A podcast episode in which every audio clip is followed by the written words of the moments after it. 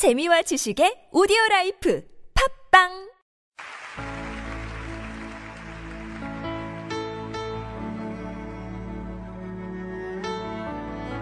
주님은 나의 최고봉, 성령의 증거하심. 로마서 8장 16절 말씀. 성령이 친히 우리의 영과 더불어 우리가 하나님의 자녀인 것을 증언하시나니.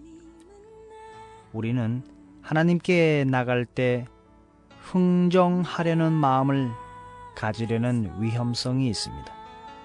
우리는 하나님께서 우리에게 시키시는 일을 수행하기 전에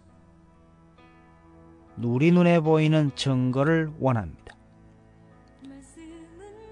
왜 하나님은 자신을 보여주지 않으실까? 하나님이 있다면 그런 것들이 왜 눈에 보이지 않을까? 그렇게 의심합니다. 주님은 그렇게 하지 않으십니다.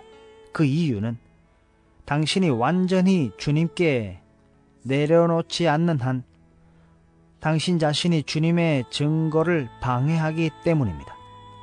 그러나 당신이 다 내려놓으면 하나님은 자기를 증거하십니다. 주님은 당장이라도 당신 안에 있는 그분의 속성을 증거하십니다. 만일 당신이 실체가 아닌 다른 증거를 가지고 있다면 감상적 감정에 빠지게 될 것입니다. 그러나 당신이 구원에 근거하여 당신을 내려놓고 주제넘게 따지지 않는 즉시 하나님께서는 증거를 주십니다. 당신이 논리와 주장을 내려놓자마자 하나님께서는 주께서 이루신 일들을 증거하십니다. 그때 우리는 주님을 기다리시게 했던 우리 자신의 무례함에 놀라게 됩니다. 하나님께서 당신을 죄로부터 구원하실 수 있는지 알고 싶으면 주께서 구원하시도록 맡기든지 아니면 주께서는 나를 구원할 수 없다고 말하십시오. 이 사람 저 사람 말에 인용하지 말고 마태복음 11장 28절을 시도해 보십시오. 내게로 오라.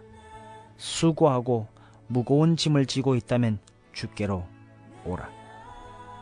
만일 당신이 악한 성품을 가지고 있다는 사실을 알고 있다면 우리는 기도해야 합니다. 성령은 주님의 구속을 증거하십니다. 성령은 다른 그 어떤 것도 증거하지 않으십니다. 그는 우리의 논리를 증거해 주지 않습니다. 그런데도 자연스러운 상식적 결정을 내린 후에 성령의 증거라고 오해하는 경향이 있습니다. 그러나 성령은 자신의 속성 및 구속의 사역을 증거하시지 절대로 우리의 이성을 변정해 주지 않으십니다.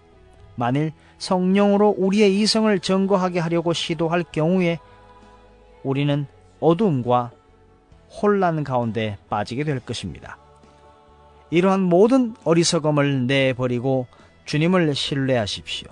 주께서 성령의 증거를 그 즉시 주실 것입니다. 성령이 친히 우리의 영과 더불어 우리가 하나님의 자녀인 것을 증거하는 하루가 되시기를 축복합니다.